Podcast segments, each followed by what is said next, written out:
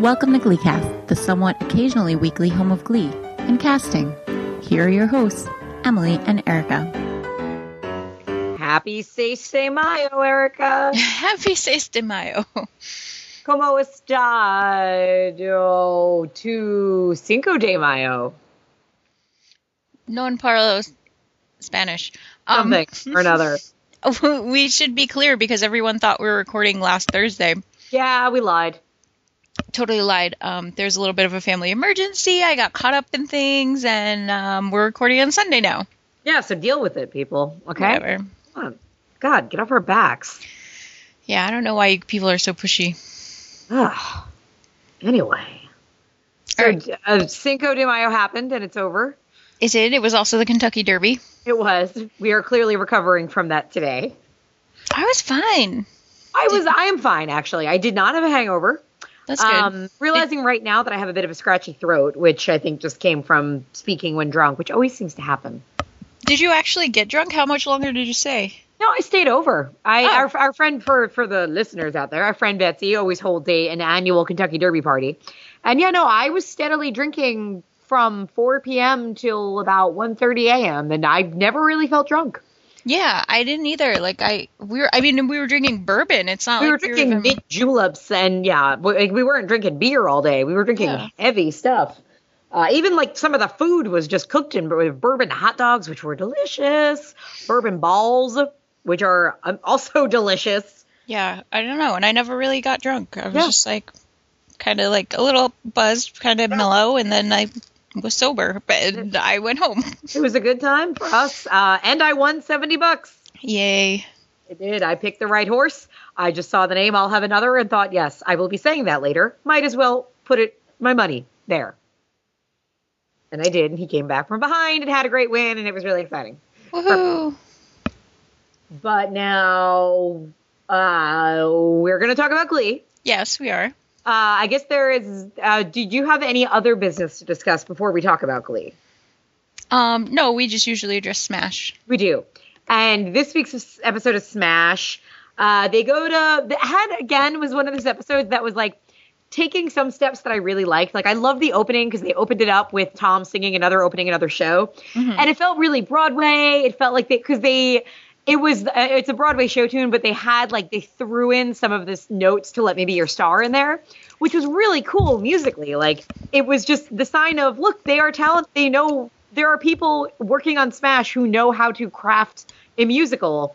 Um, and then of course we also had Dev proposing, and Yeah, that was just awkward. oh god, there was so much bad about it. And Leo was just in in the episode. Like at one point, literally, he was in the background and he was still awful. It was amazing. yeah, he really can't do much. at Oh, all. oh, but I didn't tell you. I watched a movie that he was in. Oh, you did? I did. There's a movie called After School. Yeah, you And- told me about. It. Yeah. that. That's right. It was on Instant Watch, and I'm like, and it's the the main kid in it is the kid from We Need to Talk About Kevin, the Kevin. Okay. Um, so he's just specializing now in playing like creepy kids, I guess. Um, so it's basically just about like this prep school kid who's like all out of it and sees these girls OD and like doesn't do anything about it, and everybody knows. And Leo just has one scene where he like it's literally a monologue of him talking to another kid about how he had sex with his sister Oh, and it's just it's like it's the kind of thing where it's hard to say if it's a bad performance or just bad act bad directing. Like it's just a scene. It's it's you can't really gauge anything from it.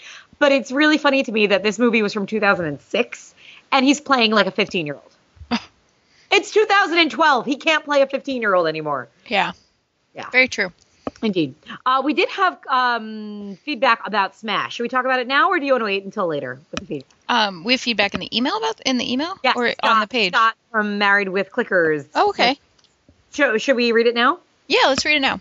Okay, um, Scott, who is of the podcast Married with Clickers, and him, it's a great podcast. It's him and his wife talking about movies, and they also they're big fans of trashy TV. Uh, they often talk about The Bachelor, which I actually don't watch, but um, they they on their last episode, I forget which episode it was. It was Virgin Suicides or another one. They started talking about Smash, and they had similar, um, many similar points to what we said. um, so Scott wrote in, ahem. so I am far from above trashy TV, so I had decent hopes for this one. The first couple of eps were pretty weak for me, mostly because of overall dislike of Debra Messing and that guy in the Anjelica Huston wig. Oh. In other words, Anjelica Huston looks like a guy. Yeah, I understood. I, I was making a sympathy O. I like Anjelica Huston. No, I do like her. She's she's getting up there though. She's She's a handsome. she's looking a little rough. She is a handsome woman, but she's. I think, and I mean, I I don't know that men find her sexy. I think there's something really sexy about her because Okay. she's so different looking. Because she kind of looks like a man. Because she has this like very sharp haircut. I don't know. There's. I I guess if I were a dude, I would kind of be attracted to Anjelica Huston. Just saying. All right. Scott continues. Scott, who is I don't think attracted to Anjelica Huston. I thought it was dull, dull, dull. And if and if we and it was neither good enough nor bad enough for me to enjoy. Then something happened. I watched a few episodes back to back to back, and I started and I started wanting to actually hit play on my DVR. I still think there are far too many characters, and the Glee inspired lip syncs to recent pop songs kills the show's pacing, but it has become much more fun in a trashy kind of way. Ivy's drunken onstage train wreck is exactly what I need from the show. I wish they focused more on some of the chorus people, made them a bit more two dimensional, and went the chorus line route rather than focus on Debra Messing and all her white girl problems. I'm still way behind on Glee and may never catch up as it has become too repetitive and I no longer care about the fates of any of the characters. I kind of wish they did a Desperate Housewives five year time shift thing so that we can somehow get beyond regionals. It's also great to hear you ladies talk about your live theater experiences. Keep that stuff up. Stay gold. Scott, who you can find at Married with Clickers, uh, at I think it's Podomatic. Um, so I think the five year time jump would be really interesting for Glee. Um, it would be, but like, how would that even possibly work? I mean, it wouldn't really work because obviously, like, it is such a high school show. But I wonder if because we have no idea what they're doing next year. They've they've made really coy remarks of how well they're keeping all the actors, but it's everybody's gra- some people are graduating and some aren't. So we have no idea how that's going to work out. And I wonder if it fails miserably, if they'll do something like that. Mhm. I don't know. It'll be interesting. Um, and I obviously agree about um, Smash. It needs to either embrace its trashiness or get good. Mhm. It seems like it's going the, the earlier route, which is fine. Um, and they're, I think they're trying to deal with the chorus kids. You know, the one guy's a Christian. We know that. Yeah, but we don't know anything about the rest of them except that one. I love that the one dark-haired gay dancer. Oh yeah. Well, I like him, like, because I think he's just kind of fun and believable. But my issue with him is that, like, in the beginning of the series, they had him be like Ivy's sort of like eyes and ears, Mhm. and now then it was like he was still like became Karen's friend, but like I have no idea whose side he's on. I don't think And he's I- on. I think he's on his own side. Yeah, maybe. I like him. I want more I of like him. I, I would like more of him too, but I just want to know who he is first. Okay. Maybe we'll find out that his father is Mandy Patinkin. That would- Perhaps. I would, I would see that happening. All right. Should we move on to Glee? We shall. Okay. I feel like this will be a really interesting episode to talk about because I definitely feel the split in the just in our Facebook group. Mm-hmm. and I'm curious as to what side you fall on because I know what side I fall on, and I like after watching the episode and then going on the Facebook group, I was kind of like, what? And then I was like, oh, people do fall like I do fall on the side of some people. Mm-hmm. I don't know. It's uh, Yeah. curious. It's it is, it is it is a divisive episode. yeah, Divisive in different ways too. It's not like some of the other episodes where it's just easy to be like, well, if you didn't like Rachel, you didn't like this episode. No, this was more about the show's structure and whether that worked for you. I think. Uh, so this episode was written by Marti Noxon. Which I found very disappointing. Interesting. I I had far higher hopes when I saw her name in the credits than what actually aired. Okay, okay. It was directed by Michael Uppendahl, who um, I believe. Now, this was a little confusing for me because usually they list the director and I can find him. For Glee, for the IMDb didn't list like anything about this episode for some reason, or at least when I checked. But I believe he is um a pretty. He's a theater director and also a big television director, and he's directed a whole bunch of Mad Men, including last week's episode of Mad Men, the one the at the Codfish Ball where they go to the awards dinner Okay. which is interesting just to have you know to compare his styles for those. Right. Uh, I'm going to say right off that I think this was actually a really well directed episode. Yeah, I didn't have a problem with the direction. Mm-hmm. Okay. Um, I had a problem with some of the storylines and song choices. Okay. So let me uh, do the Glee cap, and then we'll Okay. go this. this is for episode 18, Choke. Hope you've got a friend who knows the Heimlich. It's chock full of jokes this week on Glee as Puck flunks his final geography exam, despite the efforts of the New Directions male contingent in reinterpreting 50 show tunes into study guides.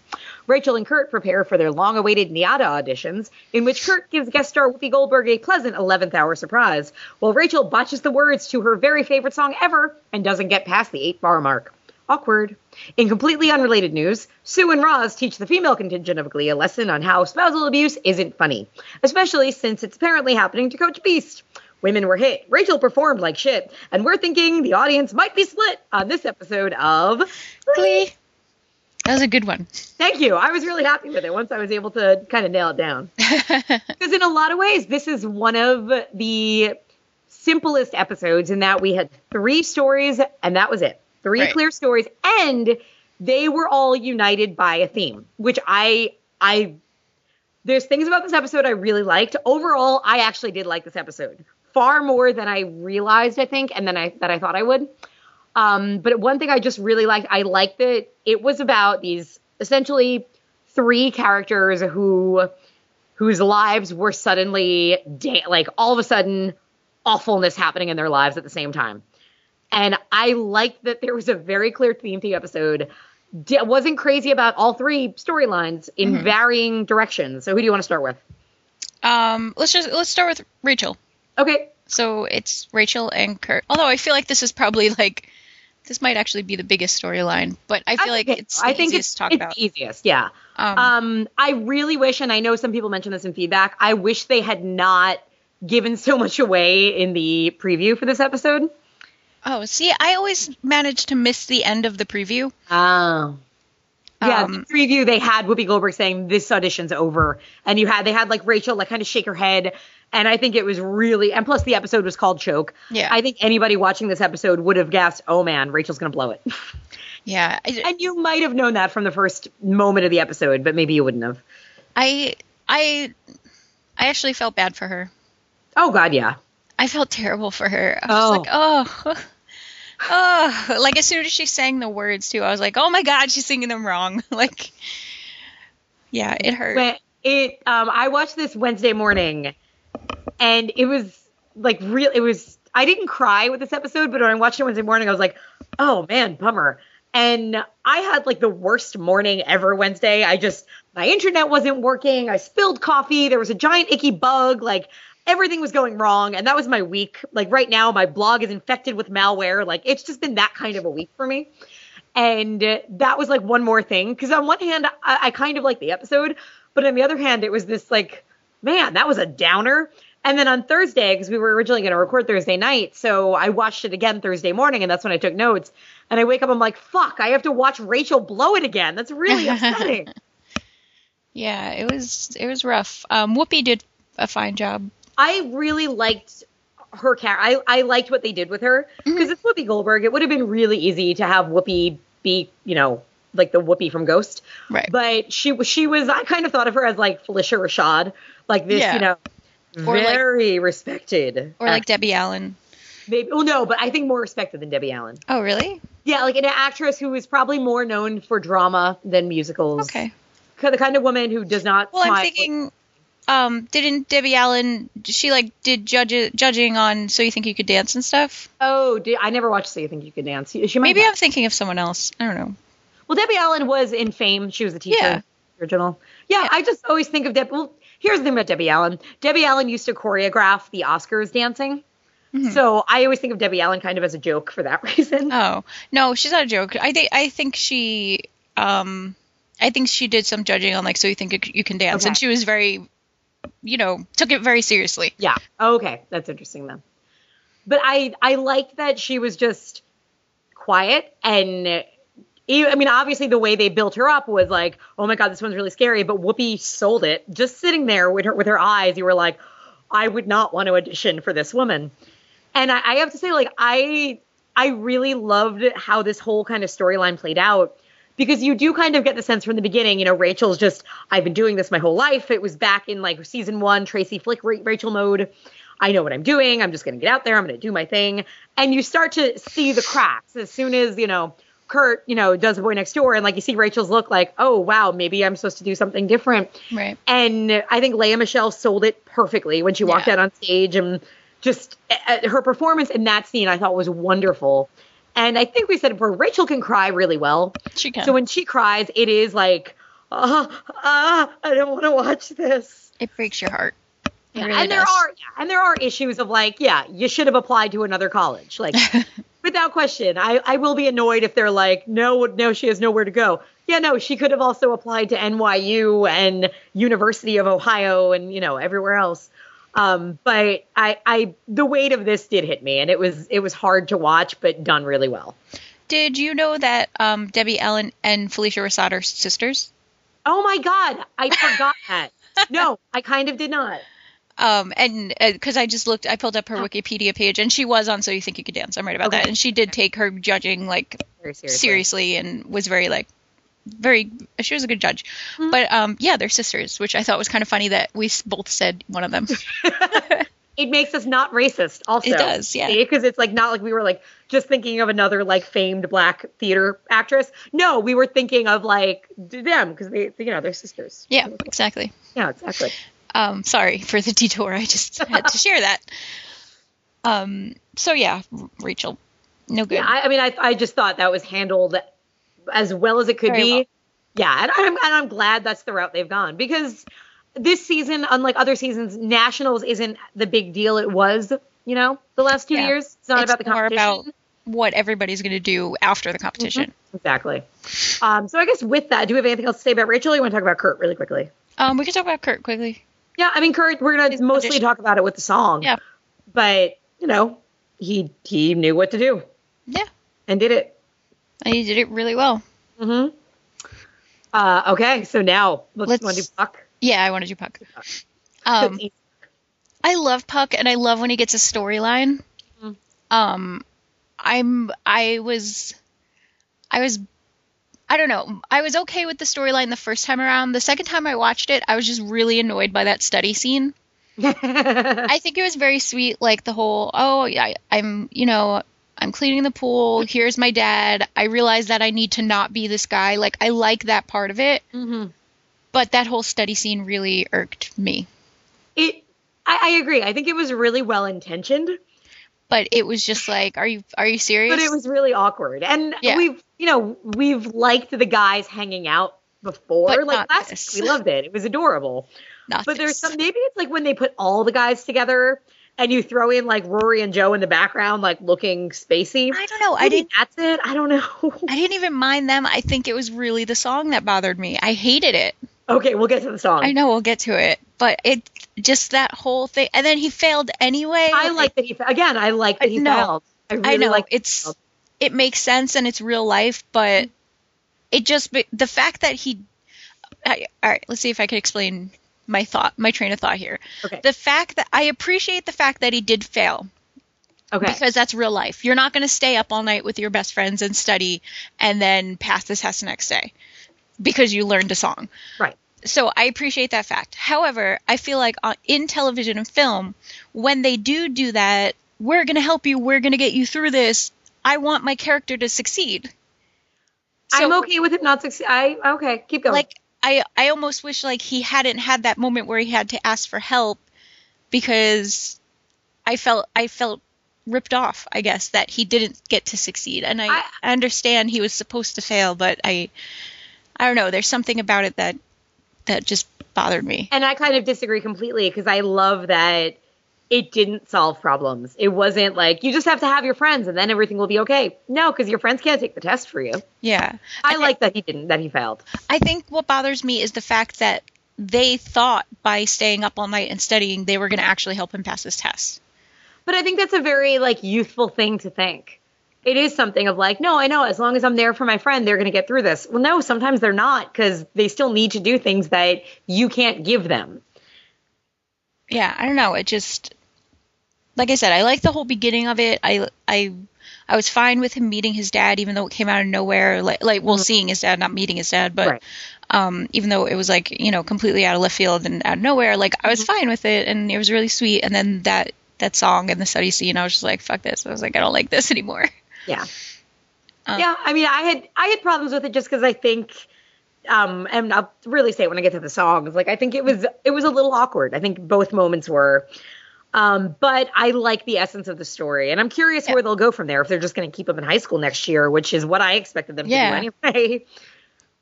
Or, Uh, and I like, I actually really liked the teacher's performance. oh, I was gonna say that too. Yeah, she was like a, te- a woman who could actually act. Right. And, I, I mean, feel she like- looked like a math teacher or like a geography teacher. yeah, most of the teachers they get, I feel like they don't really cast Like, very yeah, well, they're either like complete caricatures or they're just young hot things. Mhm. And with her, like, she looked exactly like what your geography teacher would look like.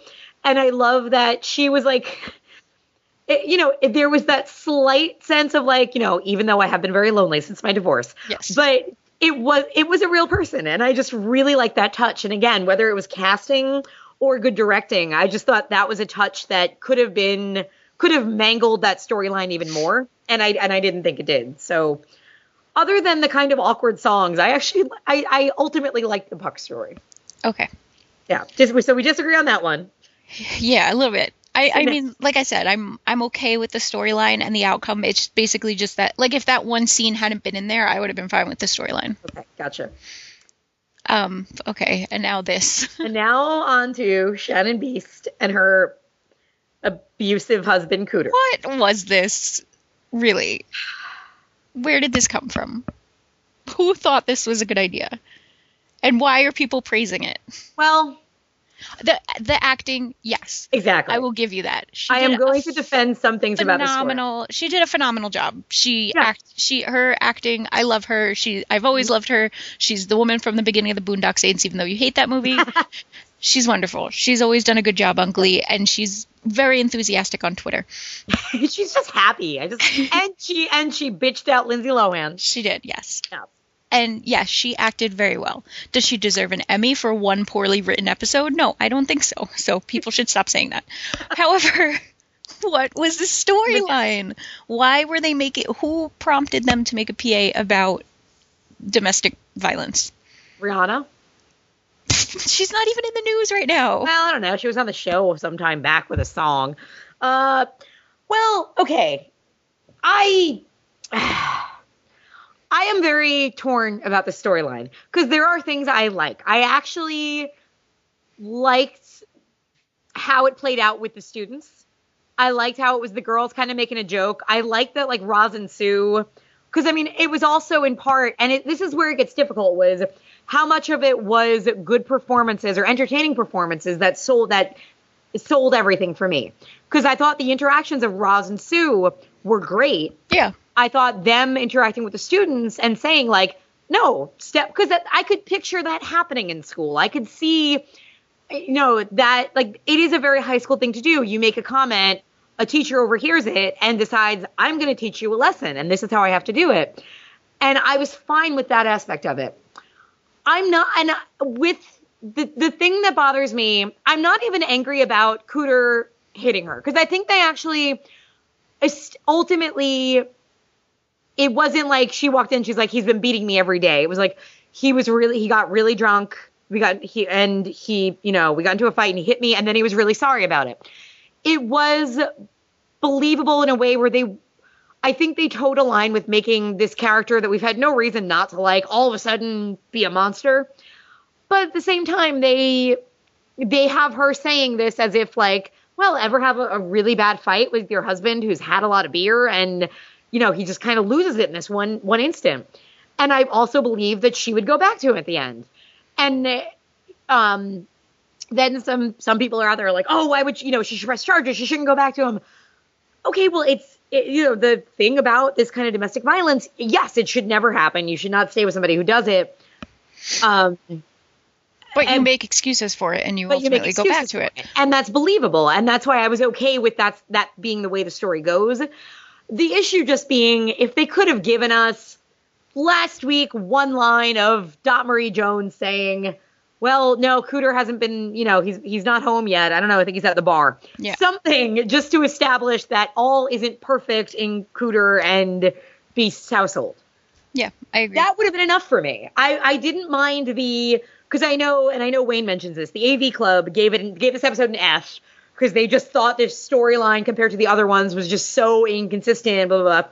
I don't think it was. I think it was okay in the context of this episode, but I just really think it was unfair of them to throw it on us like that. Um, That's what I didn't like. I I agree with that. I do. I think the episode overall was poorly written. I th- I think hmm. there was some awkward dialogue. There were some really good one-liners, which will come up during the high hmm. notes. But I think overall, I think the scene with Santana's joke I found awkward. Like that they were just outwardly. I get that. Like I believe that Santana would outwardly make fun of her, but that. Hmm.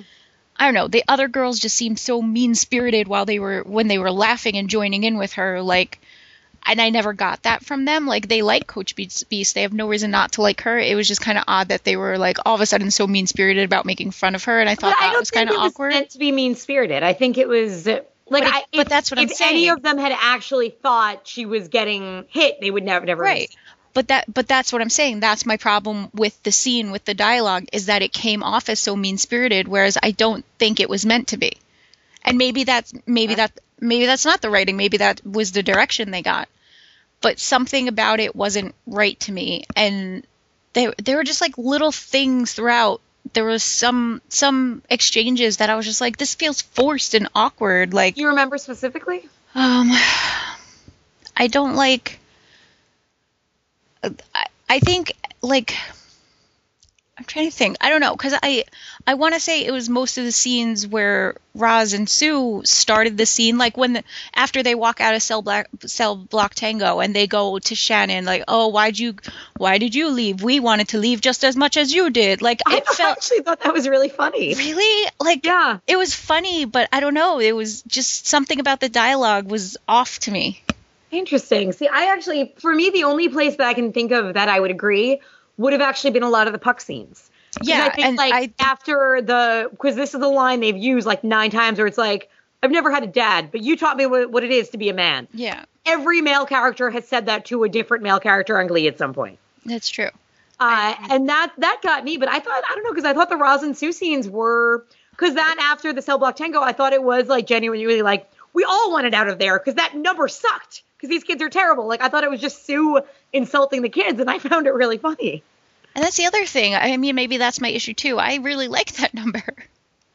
I don't think it sucked, but I mean, I don't know. That was just awkward to me. And then like something about the Matthew, the one scene Matthew Morrison is really irked me when they walk in and he's like, "My kids would never say." It. Like it all felt like such after school Yeah. special dialogue. It really, it really bothered me. And and the scene where the girls.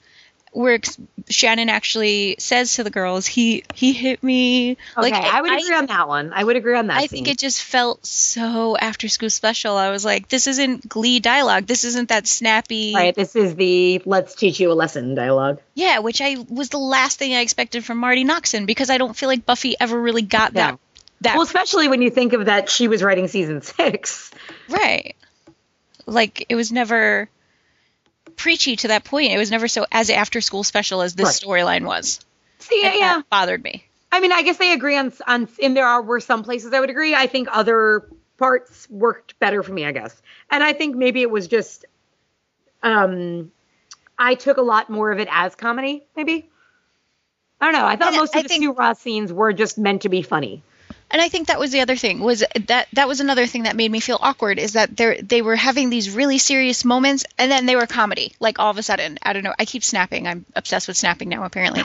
Um and I'm like snapping in front of my mouth too because that's where the microphone is I'm like a little out of it today. Um but but it was um specifically the when she's like you're you're coming to stay at my house tonight I have a tent I'll fashion into a dress for you like that like that I liked. It's funny because I liked that. I liked that they were. but it was Because to me, that was a that was a place where they were softening Sue. Uh oh, they're making this into a dramatic girl power, you know, dramatic after school moment. But there's a little joke thrown in there. There's a little Sueism thrown in there that I liked. Uh, Sue doing that stuff usually works for me. It didn't in this situation at all because it Huh. it just felt forced to me.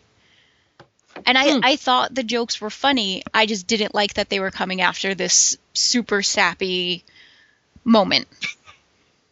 Interesting. I don't know. I don't know. I just Well- had an issue with it. I know I, you're not alone. I mean, I know there are a lot of people that agree with you. I just, I guess, I don't know. I found it, Mookie. Don't even. You're gonna knock everything over right now. Sorry. Uh, I found it. I found the episode really entertaining. I found it. I it worked for me. All right. Interesting. How interesting.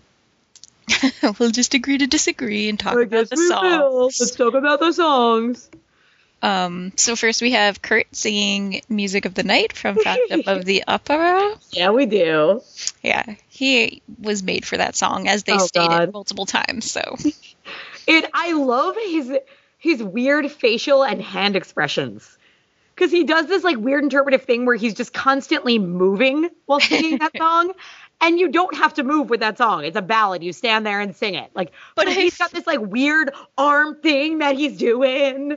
I don't know when I think like I I've only seen Phantom once from very high up in the balcony, but Yeah. I've and I've seen the movie obviously, but I feel like that's like that's what you do when you sing that song. Like I feel like that's the way it's always performed. So he's just doing what he's seen. Like Yeah. Uh, I Tina is funny during it. Tina got stuff to do this episode. She did. Tina had like multiple lines and like you can just imagine like Jenna Ushkowitz picking up her script this week and being like, "Oh my god, I've got like six pages where I do something." uh, and she was really funny as kind of Kurt's Christine dressed Yeah. for some reason like a you know '60s mod go-go dancer With the wig. with the wig. Uh, I like that Artie was doing the fog machine. Yeah. Uh, I love, and I know a lot of other people pointed this out. Was oh god, no more candles. yeah, it was great. Blaine had a lot of really great moments Oh, this Blaine episode. was Blaine did, really did. he he was one character who was like very well written this episode in response to all the awkward moments he Yeah. had like he had all these really great one liners um side note that I had to add because I forgot to say my brother plays is an actor and he's in equity. So there's a Broadway softball league.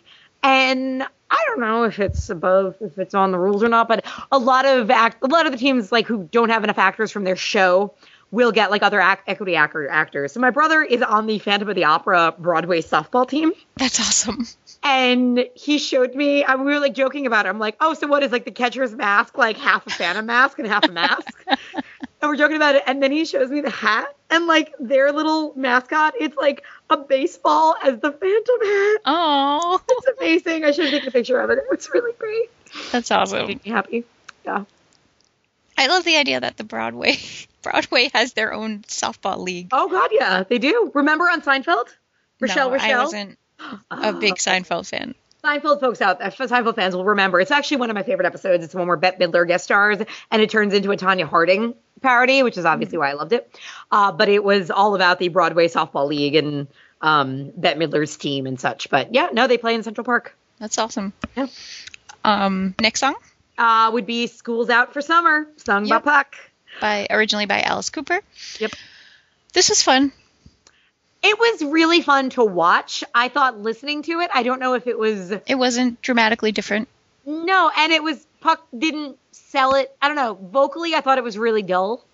But i feel like was- that song is vocally a dull song I guess unless you've got like a, a high metal voice where you can really play with it, it it is kind of yeah. There's not much you do with it vocally, I guess. Um, yeah, but it was cute. It was fun to watch the Yeah. the Cheerios and Alice Cooper makeup. Mhm. Although I feel like kids do kids today know who Alice Cooper is? I don't know. That would be sad. Haven't they seen Wayne's World? Oh God, no, they probably haven't. Probably not. That came out in 1992. Oh God, that's sad. Um, one thing I really liked. I don't know if you noticed it. I caught it the second time around. There's a moment where like the girls are in a hallway and they high five and they totally miss each other. No, I didn't. Yeah, it was there. It was great. Um, next Cell Block Tango. from Chicago. from Chicago, from Chicago, the movie, because it's staged exactly the same way. Yeah, I've I've seen Chicago. How's it staged in the play? I don't remember. I don't remember. It's a little. I. ooh, I don't Chicago remember. is such like a bare bones set. I feel like it's just Right. There's not much else you can do. yeah. Uh, things I loved about this song, Mike Chang. yes. Uh, and it was fun. What bothered me about this, it was a tiny little nitpicky thing that kind of ruined the entire number for me. Plain and simple was, and I've said this before, how I can't stand when Glee doesn't like embrace the fact that they can play with the music more. When Mercedes comes out, obviously doing the Queen Latifah part, and you know she's introducing the song, which is you know, and now introducing the six Mary murder- murderesses of uh, Death Row. But there's four of them on stage. Really? You couldn't change the lyrics to say four? But they're still singing six parts. No, they. They didn't even get get to all of the parts. No, they didn't get to all the parts, but the six. uh, What are they? Six squish blah blah Lipschitz. Pop, Cicero. Swiss, six. Uh uh Cicero Lipschitz. They're six, right? Yes. So they're still singing all six of those parts. I love Oh, that they gave Sugar uh, Lipschitz, by the way. Did you download the song? uh, no, I didn't. Is the whole thing there? I don't know. That's what I'm asking. Oh, Any of our um, listeners, if you downloaded the song, please tell us are there six parts ultimately sang or four parts ultimately sang or two parts like in the actual show where they cut it off? which was disappointing. I was kind of amped to hear them all. Say, I mean, I know it's a really long song, but I love that song. Carving up a chicken. Yeah, I think she could have gone a little more with that though. Yeah. Um, but it, it is just a fun number. No one showed Naya Rivera the movie, I guess, because that woman does it awesome. Oh yeah, we we we did as I think I've said before. We my friends and I used to you know get together in the backyard and perform Broadway show tunes and videotape ourselves. and after Chicago came out, we actually did all of Chicago. Nice. Um, and, uh, our friend Betsy was Velma. Our friend Jess was um, uh, Velma and Um, Roxy. Roxy. Yes. Uh, and Jess- I was like, all Jess the parts- or the other yeah, Jess? Just, no, just weeks. Oh, Um, I did every other part. yeah. So um, for this one though, we all sang. It was like the three of we all sang it, and I took the upstairs the knife with a chicken with a chicken knife or whatever it is because I wanted to be that crazy lady. Carving up the chicken. She's great. Now I want to listen to that. And times. I know. I kind of want to watch Ran it. into my knife. He ran into my knife ten times. And Mike Chang got to do some moves, which was yeah, he got to dance and pop some gum. Mhm. Which he wasn't even popping the gum. They didn't have that sound effect in there. no, but he was, you know. He was He was- working it. All right, up next we've got. Ah, the boy from Oz. Now, why do you say it like that? I mean, not the boy next door from the boy from Oz. I don't know. I was just sighing. okay, you I sounded very enjoyed like. "Ugh." No, no, no, no. I liked it. I enjoy. I love Kurt, and Yeah. I've never seen the boy from Oz, unfortunately, but um, I enjoyed it um, I, I saw the Boy from Oz twice on Broadway. with um, you. They, with you. Oh God, yeah. Oh, they didn't. I don't think they ever They did it without him. oh, nice. Because if anybody who's seen the show, he is on stage for about 85% of the show. There's maybe like two numbers, one that Judy Garland sings and one that Liza Minnelli sings, but Hugh Jackman is essentially on stage the entire show. And I I have never seen a show more built around one person, but he was amazing. And ladies, if you think you're in love with Hugh Jackman, believe me, you're really in love with him. And ladies, if you think, ah, that Hugh Jackman, he doesn't do much for me, trust me, when you see him do a high kick in gold lame pants, he will do a lot for you. uh, we, we went to see, I went to see it with my brother, and then we took my parents because they, they used to do rush tickets, which was really great. And we left the theater realizing that me, my mother, and brother, who is a straight man, all have crushes on Hugh Jackman. Not your dad. Your dad wasn't down with it. um, my dad, I think, likes that he's a performer and stuff, but uh, not my dad's type. I don't think. Oh. Yeah. Um, yeah. This, but then this number, Kurt did a great. Oh job. yeah. Uh, I thought vocally it wasn't that exciting. Although people said that if you downloaded it, um, that there's a couple, there's I think a few more verses in there, and that he got to get better high notes like in the full version, I guess. Mhm. But it just seemed again, which I kind of said a couple times this episode, I think, um, where it felt like it, it just felt like the recording of it just didn't match the performance, the you know acting and The dance energy he gave. Yeah. Exactly. Okay. Uh, but there were tearaway pants, and I will never complain about tearaway pants. I love that he was all set to go. Oh he God, his, I know. he had swans Oh, on standby. Uh, I love that Brad gave him this like. Brad just had a look when he sat down at the piano, where Brad just kind of looked at him, and it was this like, "Yeah, kid, you got it." it made me really happy. Uh, and I like that. Like, I, I think we've definitely noticed it this year. Is that like Chris Colfer's all grown up? He is. Like, he really is. like he, he's like, like I am not attracted to him. No. But he's a really attra- like he became a really attractive guy. Like, and he was sexy in this number. And you think of Kurt season one where he was just cute, Yeah. you know. And this number, you're like, no, he is like. I mean, he's wiggling his hips, like he is a sexy guy. Like he he grew into himself really well, and it was really nice to see. I thought. yeah, so I was happy with that. Good. Um, now, oh, Wait, are you skipping Rachel? no, we Oh, should talk about Rachel. Yeah, we should. Um, so she attempted to do "Don't Rain on My Parade," It started off really good, did, and then she fudged the words, and then she fudged the words again. and it was really awkward, and we should never talk about it. It just made me really uncomfortable. All right, let's just move on then. Okay, let's do it. The rain in Spain. Oh God. From My Fair Lady. This was awful. This Well- was so bad. I appreciate the effort. I appreciate the chance they took. I really like that they took a show tune and made it into a rock song. Like, because that's what I want Glee to do. I want Glee to reinterpret music, which they do so rarely and they used to be so good at doing. It's just that this was really weird. It was so weird, and it was. Does the actual song have more words? No, those are the song words of, words of the song. Ugh. so repetitive and And stains and, boring. and hard pressure. hard pressure. Yes, I know, I understand, but what a boring song. And I, I appreciate that they made it.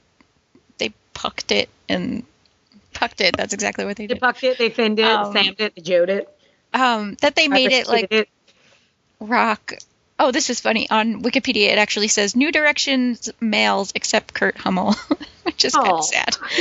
um, but I don't know. It just bothered me, and that the, he was like, "Yeah, I know this one rhyme, so I got the answer to this question right. I got like two, two questions right. by learning a whole song. Like, oh, ugh. I just couldn't deal with it. I really didn't like it. Somebody had made a song about the Austro-Hungarian Empire. Yeah. I yeah, I just really didn't like it. I just the song. I, the first time I watched it, I was like, oh, haha, and then it kept going and going, and I was like, all right, fine. And then I watched it again today, and I was just like, oh my god, I, when is this gonna end? I would say for me, A for effort, C minus for perfor- for result. Okay, Yeah, it was just weird. it just kind of failed. but I, I mean, I want them to still try those kinds of things. yeah, I you have to keep trying to be successful. I mean, Yeah. Um, and then from possibly the the worst Mm-hmm. performance of the episode to the best performance of the episode, And one of the best of the season, I would say. they did um, Santana, Tina, and Mercedes doing "Shake It Out" by Florence and the Machine. Mm-hmm. which we noted was also done on Smash. And that's now. Was this the one she sang at the bar mitzvah or to the recording guy on Smash? Do you remember? uh, I thought it was. What I Because thought remember was, there was an episode where um, Katharine McPhee sang at a bar mitzvah. no, no, I remember, but I thought this was the one that um that Ivy and her did in Times Square. Oh no, I didn't think so. Um, wait, I'll try looking it up. It, what is Ooh, it? Shake okay. it up or shake it out? Shake it out. Out. Um, Smash. I could have sworn it Oh, was the she one. did it. All right, she did it. I think she did it at the bar mitzvah. Hang on. Okay, but it was the one that like Katharine McPhee did, and like here's the thing that um and that uh, article that Helene posted on our Facebook group really makes sense. To, is one of the things that I really have realized is on Smash they continually whenever Katharine McPhee sings, it's a requirement that every character around her oh, drops their jaw and gets moony eyed and looks at her as if she's the next coming of Christ. When really she has a pretty voice that doesn't do anything. And like I'm just comparing like her performance of that song to Glee's performance of this song, and it's just like, yeah, no, like she has a pretty voice and that's it. Like even like Ivy would have sang that song better. Well, I, I don't know. I'll, I'll, I feel like I'll always defend Katharine McPhee. I just really like her for some reason. Um, and I, I do think she sings really well. And I didn't have a problem with her version of the song. She just didn't do anything with different different with it. Whereas Glee took it and made it into their own song rather than just singing the song. But again, you have to compare the scenes. Katharine Oh, yeah. McPhee was singing it at a bar mitzvah. When you Right, go to a and bar Glee is- mitzvah and you have a band, they're going to sing the song exactly the way it's supposed to be sang. Which Like- I would agree with if Katharine McPhee didn't ever do anything interesting with songs. And I don't think she's done anything interesting with any song on Smash. And No, it's not necessarily her it's fault. It's her also the problem, yeah. arrangement, everything else. But she, I just don't think she is a. Um, uh, to me, Katharine McPhee has no personality when she sings, and I think t- normally that's the kiss of death for a musical performer. And it's, it's hard on Glee when you're supposed to root for this girl as being, you know, this uh, young is born waiting to happen. Did you- When to me she's le- less talented than most of the other people on the show. Did you see her on? You you never watched American Idol, right? Not really, no. I mean, there's a reason she made it as far as she did. I Of- think Yeah. I think that she has the talent. I think it's there. I think that Smash is not putting it to the use that they need to put it to. Mhm. Because Yeah. I think she's. I think when she performs the, you don't even like when she performs the original material.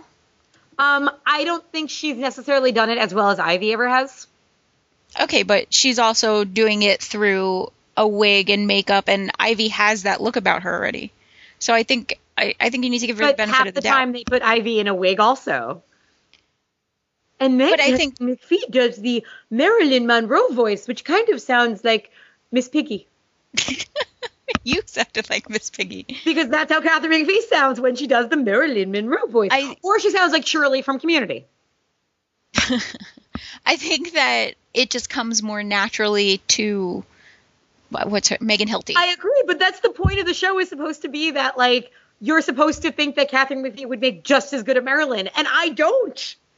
but I think I don't think that's Katharine McPhee's fault. I think she's I think there are odds against her. I think she's not getting the direction she needs because I think she can do it, but she's no one's no one's helping her. I feel like Okay, I will give you that. I, I will not disagree with that. because it's not like anyone. I mean, we are No one is being directed well on Smash. Yeah, I no one, totally even. Anjelica Huston has awkward scenes. Like, no one's really performing to the best of their abilities except for Megan Hilty. And I think that's because she's an experienced Broadway actress and that's what she's playing.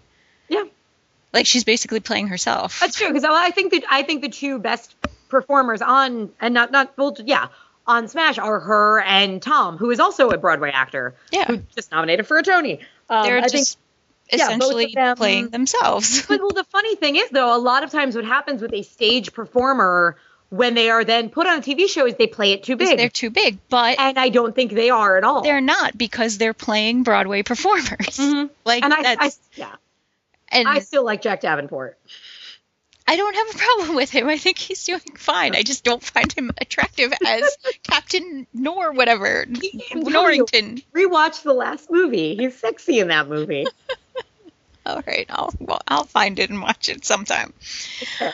But, but anyway, let's we should be talking about Glee. okay. Oh yeah, so shake it out. This was great. It was really pretty.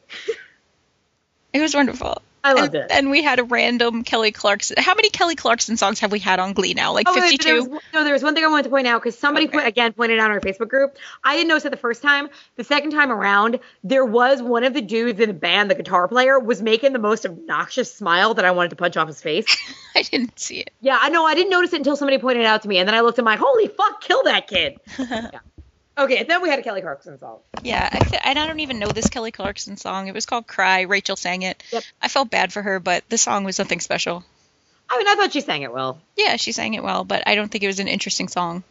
It was a little hard because it came pretty quickly after "Shake It Out." And that was a you know what? The other thing, I was listening to the words today, and uh, it's clearly, again, it's clearly about a breakup, Oh no. and it doesn't fit. Yeah. It doesn't. Here, wait, I'll find lyrics. It just didn't fit. I Mhm, just like lost my dream. It fit. Mhm. I just lost my relationship. If anyone asks, I'll tell them we both just moved on. When people all stare, I'll pretend that I don't hear them talk. Whenever Yeah. I whenever I see you, I'll swallow my pride and bite my tongue, pretend I'm all okay with it, act like there's nothing wrong. And the- chorus applies to her situation. Is it over yet? Can I open my eyes? Is this as hard as it gets? Is this what it feels like to really cry? But the the whole verses like were awful. They don't Okay. apply to that situation at all, and it it irked me. Understood. Understood. It's gonna be okay. All right. High notes. Um, anything Blaine said this episode? He was so good. He was really good this episode. What do you? Um, I love when um. Now I, I hated this scene. I hated Puck saying, "You taught me what it's like to be a man." Even you, Blaine. But I loved Blaine the way Blaine delivered the line. Thanks. thanks. It was so cute. Yeah, and then uh, we we already mentioned no no more candles. oh god, no more candles. Yeah. Oh, I I liked Roz's stand-in nicknames, which included Asian horror movie and Lil Oprah. Yeah, and then Rojo Caliente and Salsa Salsa Caliente. Yep. Um, I don't know. I oh, I love that. I do love that Blaine is always with the boys and Kurt's always with the girls. Yep. That we've mentioned that before, but Mhm. they just keep carrying it on, and it, And it, it, makes me happy. Yeah, it's Yeah. consistent. It you know it's it is a good touch they do. Um, I mean, we disagreed on this. I like Sue's dialogue. Yeah, I just I don't know. It it was Sue being Sue. I like that she she calls Roz Black Sue and herself original original recipe Sue and calls Shannon Beiste Uh, John Goodman. Yep.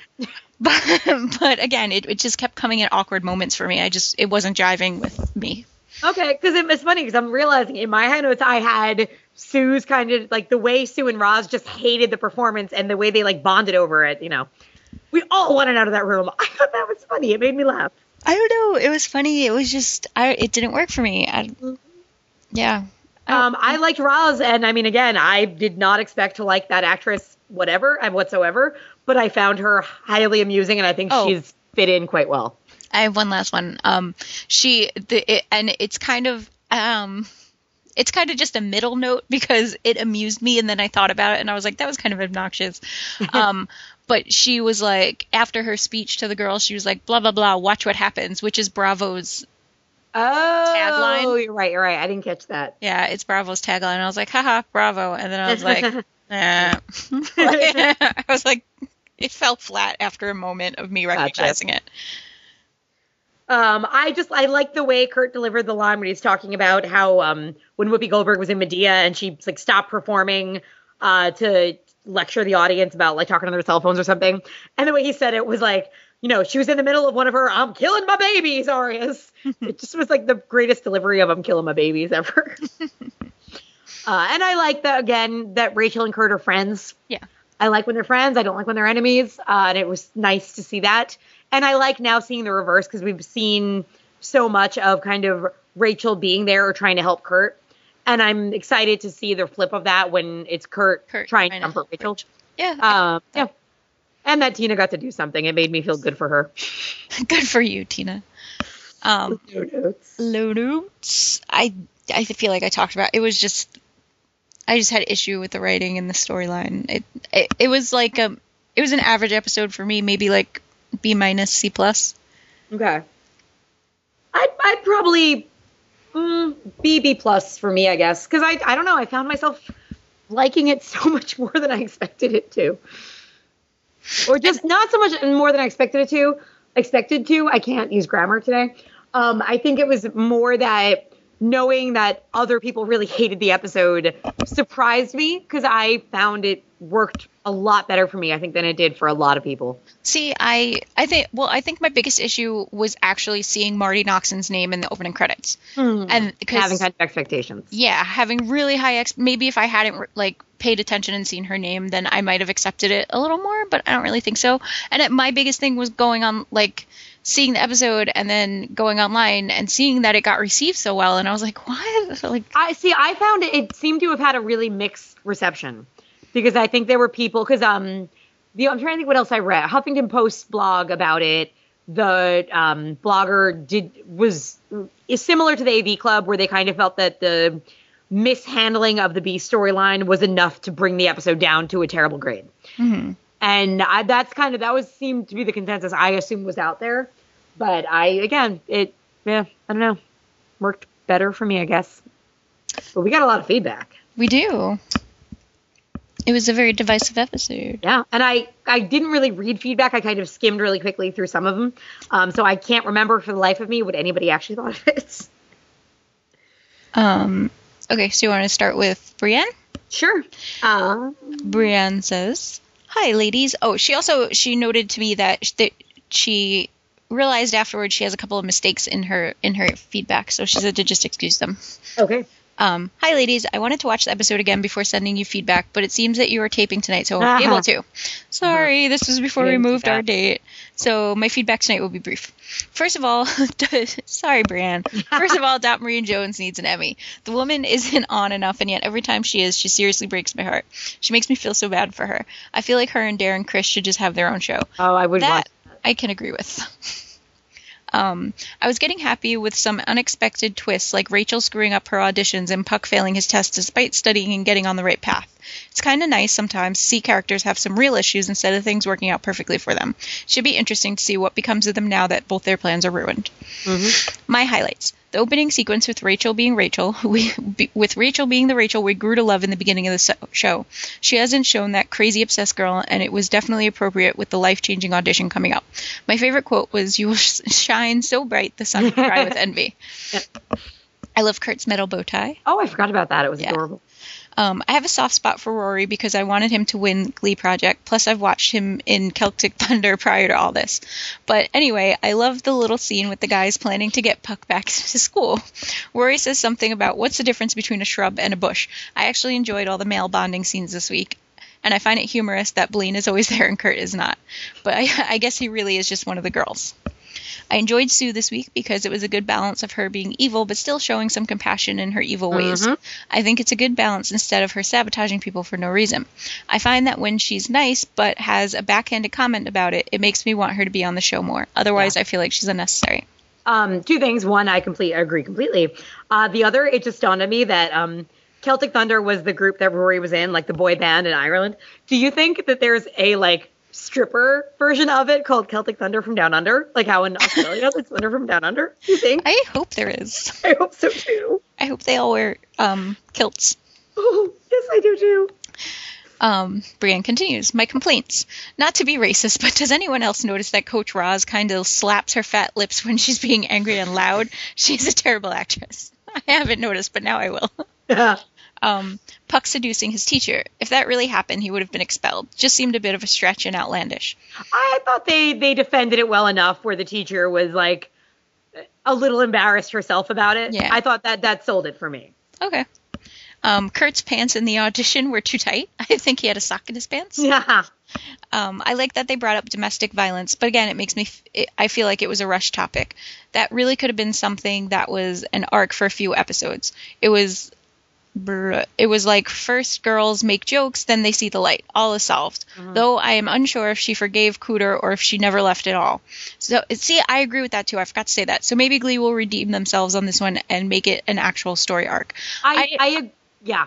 I forgot that I meant to say that I was kind of confused by by what happened because she was in the car with a suitcase. So did was she lying? Does Denise Beiste exist? Oh that's no, kind I of ridiculous. no, I thought that was to me that was clear. I thought because it was funny. The first time I watched the episode, I was like brushing my teeth during that song, so I wasn't watching the song.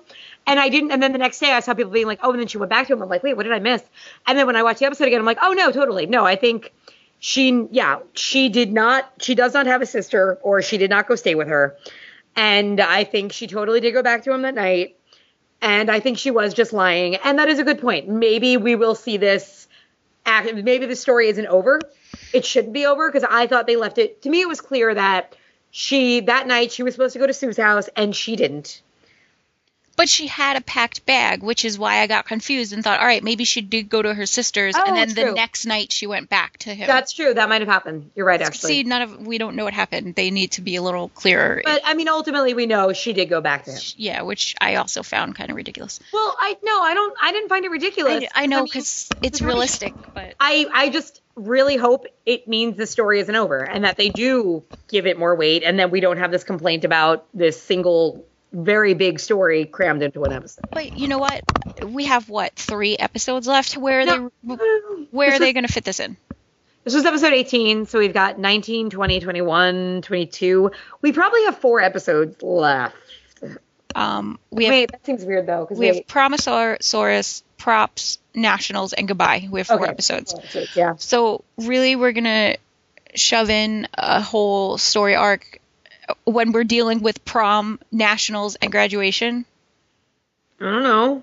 I th- I see. I don't, I don't think they're going to. I, don't- I don't have high hopes for that. Well, Which is like, uh, all right, now this woman is living with a man who beat her. I, They're just gonna like make it like a, a side joke in every episode. Like Beiste will just have a bruise, and then the next episode will have a bruise, and they'll be like, "Oh, they're just the honeymooners." Uh, Brienne continues. Songs. I definitely like the Florence and the Machine song the best. Darkest Before the Dawn may be the title. It's Shake It Out. But I think that I think her song name is better. Um, I think what made it was Beiste crying. Did I mention I love her? My notes say this: Beiste needs an Emmy, capitalized, underlined, exclamation point. Cell Block Tango is another great song that I love regardless. But again, Beiste acting really made this song. If I was home alone, the tears would have been flowing when she said, I don't think anyone else will love me. Just kill me now. I think the rest of the songs were just eh. Not terrible, but not wonderful either. I enjoyed the boys singing The Rain in the Spain because they were fun and rocking out, but it's not that great of a song. Puck's Alice Cooper was just good, not was good, just nothing outstanding. Kurt did well in his audition, but I felt like the dancing was a bit much, bit much. Kicking his leg on the piano. Was he just trying to do his best Hugh Jackman impression? Well, obviously. Yeah, probably. Okay, so I wrote, wrote a lot more than I thought I would. Overall, it wasn't a terrible episode, and it was on par with what I expect from Glee. I gave it a B minus mainly because Coach Beiste made the episode, and if I was just grading her, she'd get an A plus. I'm mm-hmm. excited for prom next week, Brienne. I'm excited for prom because I like prom episodes. It's funny that Brienne and I liked different things but gave it the same grade Yeah, that's true. for different reasons.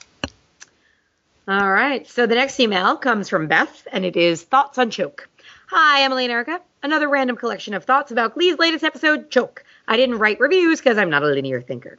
After my first viewing, my first impression, I didn't like this episode at all. Parts of it felt flat. I only liked some of the songs, but knowing myself upon repeat listening, I will probably like them more. Maybe I was having an off night because I had been on the road for the past couple of days. Five nights in a small camper with a 10 year old and husband can do that to you. So rewatch it I did, twice. If I watch it again, I'll rename it The Kurt and Rachel Show as I'll be watching the shortened version. Rachel's voiceover intro, old Glee at its best. Loved watching Rachel walking backwards down the hall. That's so Rachel!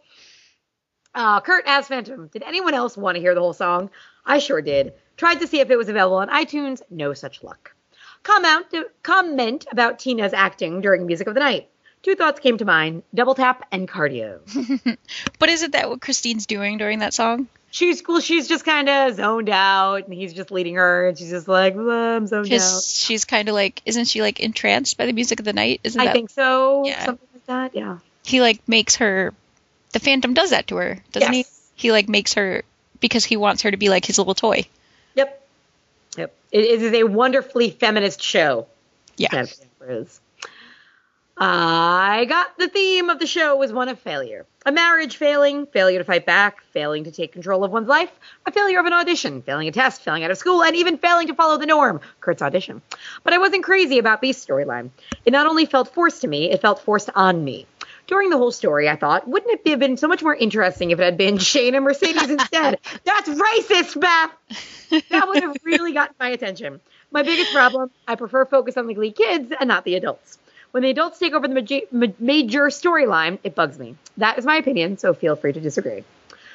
I kind of at one point thought the same thing as far as like when they had that speech about like I just had the abusive best boyfriends. What? I just had the best thought ever. Keep going. No, no, no, Okay. It would have been awesome if it was Shane and Mercedes, but Mercedes was really beating herself because Shane doesn't exist. Oh, I forgot that Shane never actually existed. He's Tyler Durden. And it's just Can you see her in Sue's office, like like the Ed Norton scene, just like beating the shit out of herself? And like running into a pole to get a black eye. And she's like, Shane, why are you doing this? And Sue's like, there is no Shane. Oh, so good. Would have been great. Yeah. That would have gotten an A. Yep, totally. Because I mean, if Shane beat Mercedes, she would also be dead because Yeah. he is ninety thousand feet tall and pounds weighed. And there would be no evidence because he would have eaten her afterwards. That's true. Maybe he would have spit out the like sexy uh, necklace. That Oh, yeah. Wears. okay, go ahead. Okay. Blaine and Mike discussing hair gel. Hilarious. Love to see more interaction between those two. Shane Blaine's a junior. Just putting it out there. Oh, God, I agree.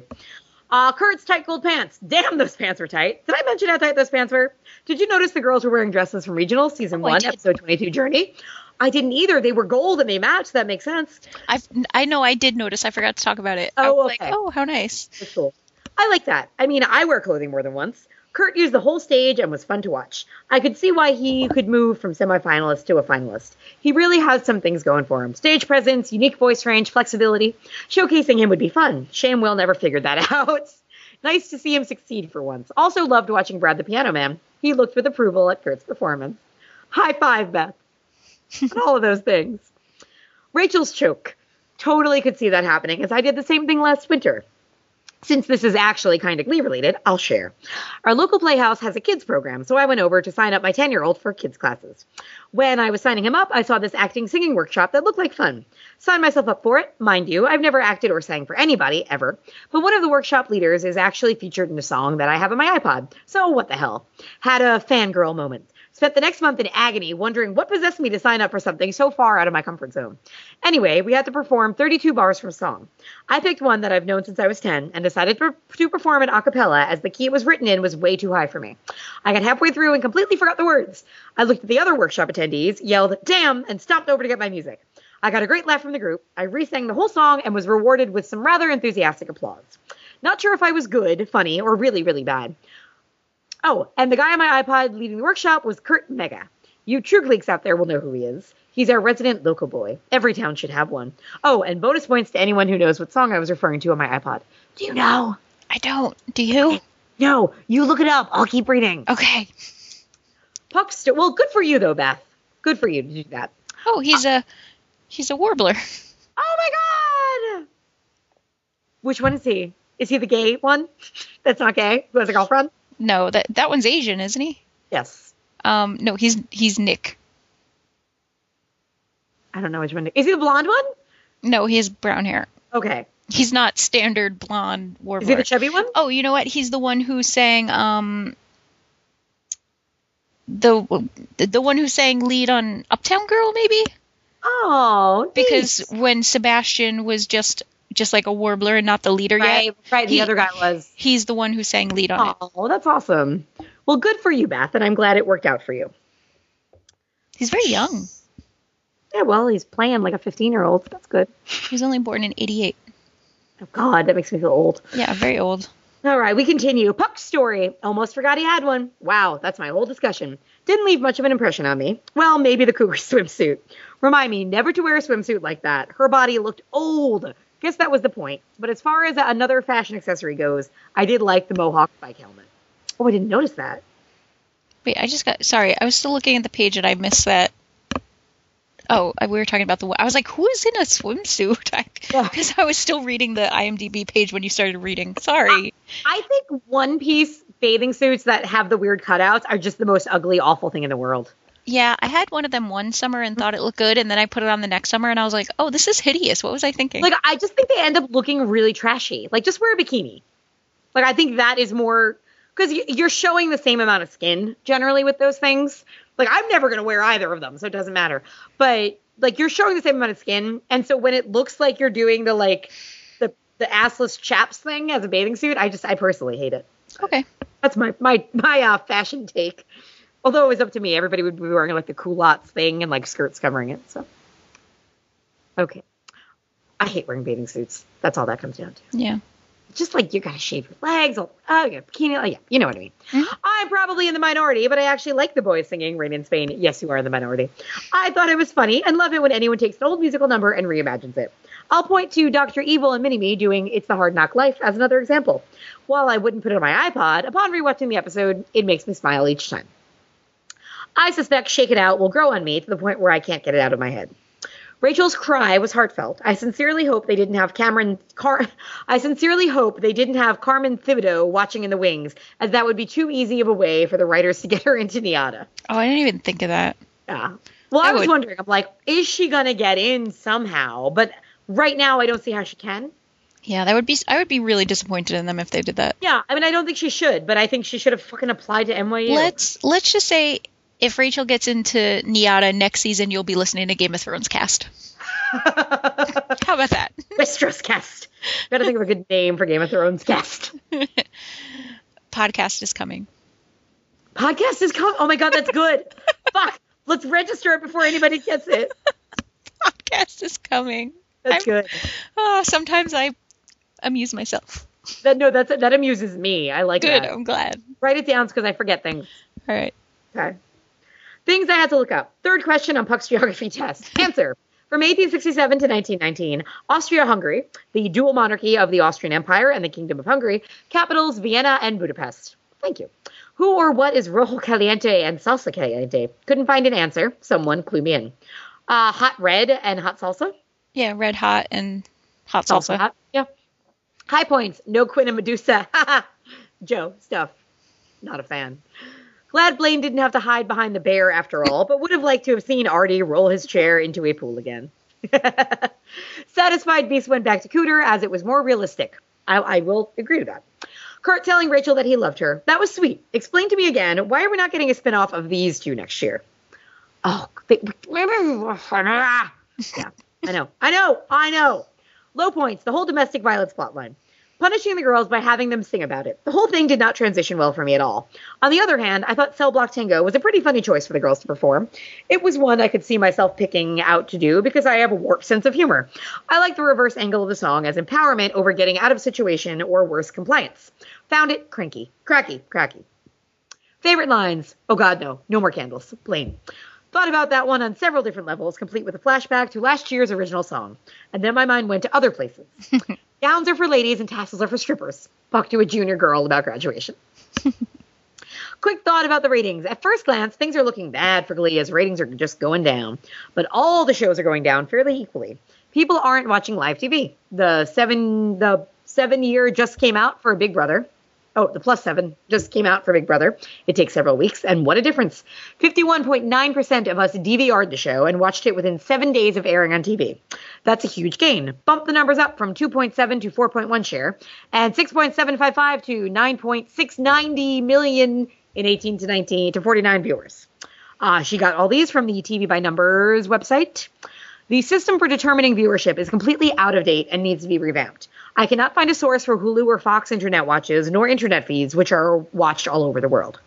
In general, ratings are so much harder to measure nowadays. Yeah, it's bad. Yeah. And then you have things like this um, started an argument on Outside the Cinema a few weeks about this because they were complaining about Mad Men getting more money to its budget than The Walking Dead, when The Walking Dead attracts millions more viewers. But my argument is a TV show is not just about how many people watch it. As Beth points out, a lot of uh, most people DVR things anyway, more and more, more than have to. And on the other hand, it's also about prestige and the product. And Fox will not cancel Glee for they will not cancel Glee. It is probably not a cheap show to produce, but it brings them so much attention in so many other ways that it's Right. not anywhere. Yeah. Whether it's good or bad. Exactly. Okay, and Beth finishes. Happy little side note. Phantom was my first Broadway play that I saw on Broadway. I have two books of the stage play. My Rocky Horror Picture Show companion book is on one side of them, and my new Glee Year book on the other. Several other book on Broadway shows and my favorite movies round off the bookshelf. We should all have a place where we keep things that make us smile. Until next episode, Beth. Thank you, Beth. Thank you, Beth. You want to read the next one? I will. Our next one is from Helene. Um, her subject is how to write a Christian character. She says, Hello, as usual, ladies. So I'm afraid I have to come down on the side of not really vibing with the domestic violence storyline in this week's Fuck episode. you, Helene. That was really harsh. Oh, I didn't mean it. I like. I'm sorry, Helene. I honestly cringed a bit when I realized they were going to they were going there, and my initial reaction to the whole thing was very strongly negative. I hated that it was Beiste who finally had found a little happiness. I hated that it literally came out of nowhere, and most of the lines just seemed like stock lines from a domestic violence it could happen to you handbook. Thank you, Helene. it felt a little like someone really wanted to do Cell Block Tango, and they just built the rest of the story around that. Did not like. There were a few things that did work about it, though. Dot Marie Jones is just an incredible actor, and her understated performance was what saved this from becoming an absolute farce. And my biggest surprise of the night, NeNe Leakes. I've been silent on the subject of Coach Roz because it just seems to me like the most pitiful of stunt casting, and I've just been grateful that they let her give clever one liners in her strange delivery style and otherwise keep her out of the picture. Yep. I was very unhappy when I realized she'd become a part of the violent story and expected it to finally show how much she really sucks. But she came through. Yep. She just commits to that weird way of saying a line that she has that she has and no one was more amazed than me that she handled the material really well. I was very pleasantly surprised with her in this episode. I agree 100%. You know, I'm going to gush about, you know, I'm going to gush about Kurt's song, right? Mm-hmm. Sometimes Glee just gets it so right. The whole Phantom Boy Next Door thing is a metaphor for how Kurt, how far Kurt's come since the beginning of season one. Could you ever imagine season one Kurt up there singing joyfully about how different he is and just completely owning his sexuality? Mm-hmm. And by sexuality, I don't mean his act, his being gay sexuality. I mean his holy God, because those pants get any tighter sexuality. Everyone has comments about his pants. I didn't notice his They're pants over that. I didn't really notice. I was distracted by the dancing. Again, I agree 100% with the, those statements as well. Okay, I have a confession to make. Twice now, you guys have complained about how a character on the show mispronounces the name of a New York college. And, Five. and honestly, both times I thought you were seriously nitpicking. Like, really, what what's the big deal? Who cares about how it's pronounced? then, um, who cares how it's pronounced? Then this week, Kurt said she once stopped a performance of Medea. Medea, the the play he was referring to is Medea, pronounced Medea, and it, I'm saying it right, right? Yes, you are. Okay, and I want to make sure. And it completely blows my mind that no one on the Glee set knew what every single person in my freshman drama class would have known. How the hell do you have a character who wants to be a who wants to be an actor mispronounce the name of the seminal works of classic classical drama? It's like saying Romeo and Juliet. so I hereby apologize for discounting your complaints. I get it now. Wait, let me make a statement about this. Um, if now in the case of theater, it's not as good an excuse, but I will say for other words and character names, if you're a big reader when you're younger, as I was, a lot of times you learn a lot of words and you know what they are, but you have you never have heard them spoken. And I'm trying to think of a good example. Like for years, um, uh, uh, I'm trying to think of like a Frenchy sounding word, rapport, for example. Like I would read that word and I understood that it was not report, it was something different. But as I was reading when I was a kid, it always sounded, I, said it in my head that way. So it is possible that Kurt could have never seen a production of Medea and maybe has read enough about you know about theater and maybe he's gone into um uh not Aristophanes uh uh uh is it Aristophanes? Fuck no I can't remember who wrote Medea. It wasn't Sophocles. I think it was um anyway maybe he has read the plays maybe he has read about the plays he has read all of his favorite actors bios and he knows what parts they performed but he's just never seen a production of it and because I mean, it's not like he's in a drama class in college, in high school. He has never actually heard anybody say Medea out loud. So I'm going to give him a pass for that. Okay. But back to Kurt's song. I need to point out that the last note was a high G. I can't even hit a high G. On my best day, F is the top of my range, and I am an actual woman. that, that Chris Colfer can hit that note. That that Chris Colfer can hit that note is just insane. Beautiful, but insane. Wikipedia defines the high end of the. Countertenor. Oh, I for some reason it all ran together as one big word for me, and I was like, what does that say? But now I Yeah. see it as two words, and I realize it's countertenor, range as E or perhaps G. All that is just a way for me to gush again about what an exceptional voice he has. Mm-hmm. Yeah. Okay, back to the episode. Although I didn't love the domestic violence story, I was glad that Glee seems to have figured out you don't always have to tie everything up in a neat little bow at the end. I like that we were we're left wondering what's going to happen with Beiste, and I really like that Puck didn't magically pull out a passing grade so he can graduate. As for the title of my feedback, here's how you write a Christian character. Finn. He doesn't even log out onto Call of Duty tourneys anymore. Joe. I'm going I'm going into full-blown prayer mode. See, it's funny, it's apropos, it's a bit self-deprecating, and it makes me like Joe instead of wanting to mm-hmm. bury a hatchet in his head. Well, I mean, you bury a hatchet in his head, it doesn't do much. Yeah. it would just cut off some dreads. Yeah, well, we get stuck in the dreads. And I'm telling you now that Shake It Out is going to top my list of favorite songs this year. That arrangement was the best thing Glee has ever done. I seriously believe that. There has not been a better combination of arrangement and vocal performance. Those girls could totally tour with those harmonies. Buy the full version on iTunes, you won't regret it. Finally, I have to share my son's reaction to the auditions in this episode. He knew from spoilers that either Kurt or Rachel was going to choke and blow the mm. audition. Before Kurt started singing, we had to pause the TV so that he could take a deep breath and prepare. Aw. He was totally nervous that Kurt was going to be the one. We, we had to pause again afterwards so that he could express his relief. Then, after Rachel choked, he asked me to pause again, got up, went to the back door, and started shouting and cheering Aw. in the backyard so as not to wake his sleeping brother. So, so I guess we know who he who he likes and who he's really really sick of. Ah, that's awesome. That's adorable.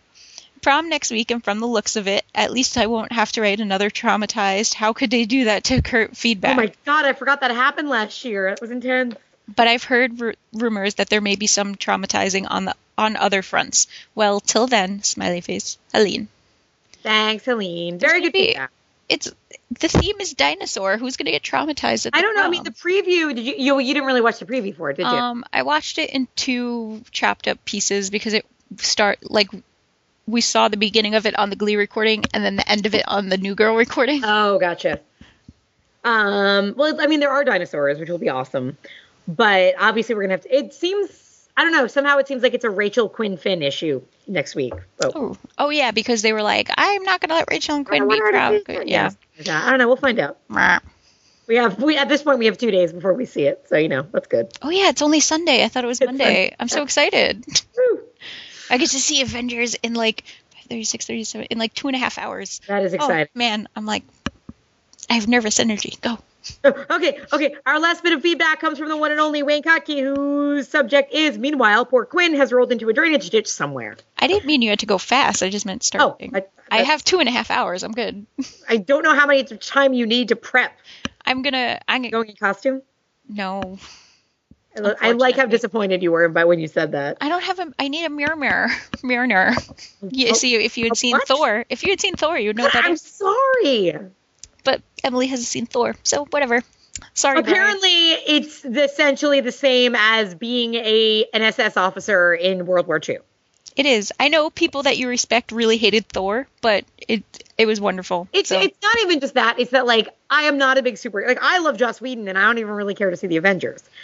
I might like at this point I've heard so many good things, so I probably will. But I'm just I'm not a superhero movie person. okay, but Thor is the one that sets up the villain for the Avengers. So Uh-huh. if you're not going to see Captain America or you're not going to see Iron Man or Iron Man 2 or the Incredible Hulk, that's fine, but you need to see Thor. That's all there is to it. But it's like two and a half. It's it's, it's all that's the other thing. None of these movies can be 90 minute movies. It's like two hours, not two and a half hours. Long. And then Kat Dennings is in it. That doesn't make me go see these movies. I know, but she's great and she's funny. I was just saying that because I know you don't like Natalie Portman. I'll go. I could go see it though, because isn't um well Anthony Hopkins is in it. Yes. Uh, And uh, Tom, Stringer Bell is in it. who? Uh, Stringer Bell from um Idris Elba from From The Wire, The Office. Tall, tall, Tall. handsome chocolate man. Yes, he's Yes. wonderful. He's the sure gatekeeper. he is. He's great in it. He is. He's really funny. And Jeremy Renner is in it too, isn't Yeah, he's he? Yeah, he's who is Hawkeye. another I one mean, of my crushes. He has a very very small part in this film, but he is Hawkeye in it. So Is it on Instant Watch? no. See. Why didn't you ask me to bring it yesterday? Well, I, probably actually. you, because I knew you'd want to watch it anyway. yeah, I wouldn't. I probably wouldn't part with it at this point. But I have the DVD and the Blu-ray, so you could you could have borrowed the DVD. Oh yeah. Okay, I will. And Chris Hemsworth. Oh God, Chris Hemsworth. He's a handsome man. so sexy. It's it's really good. Like it's just a good like I just have seen it so many times now and I still enjoy it and I still laugh at it.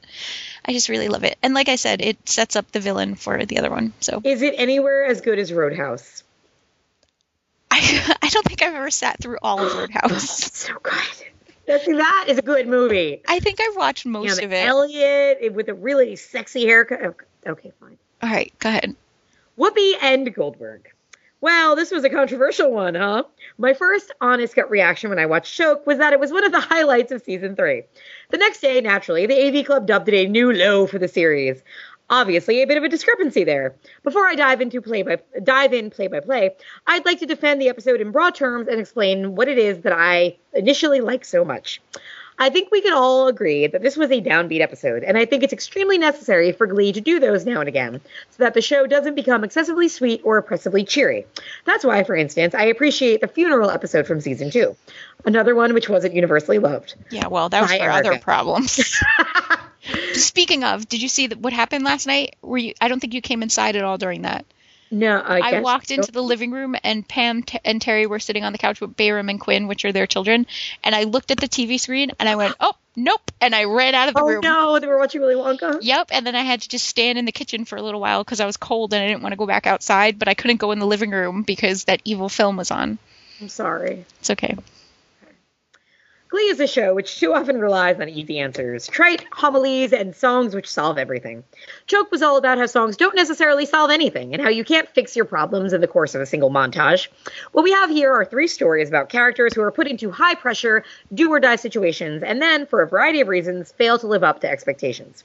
In each case, the characters receive lots of moral support from their friends, but this isn't always enough to achieve certain goals.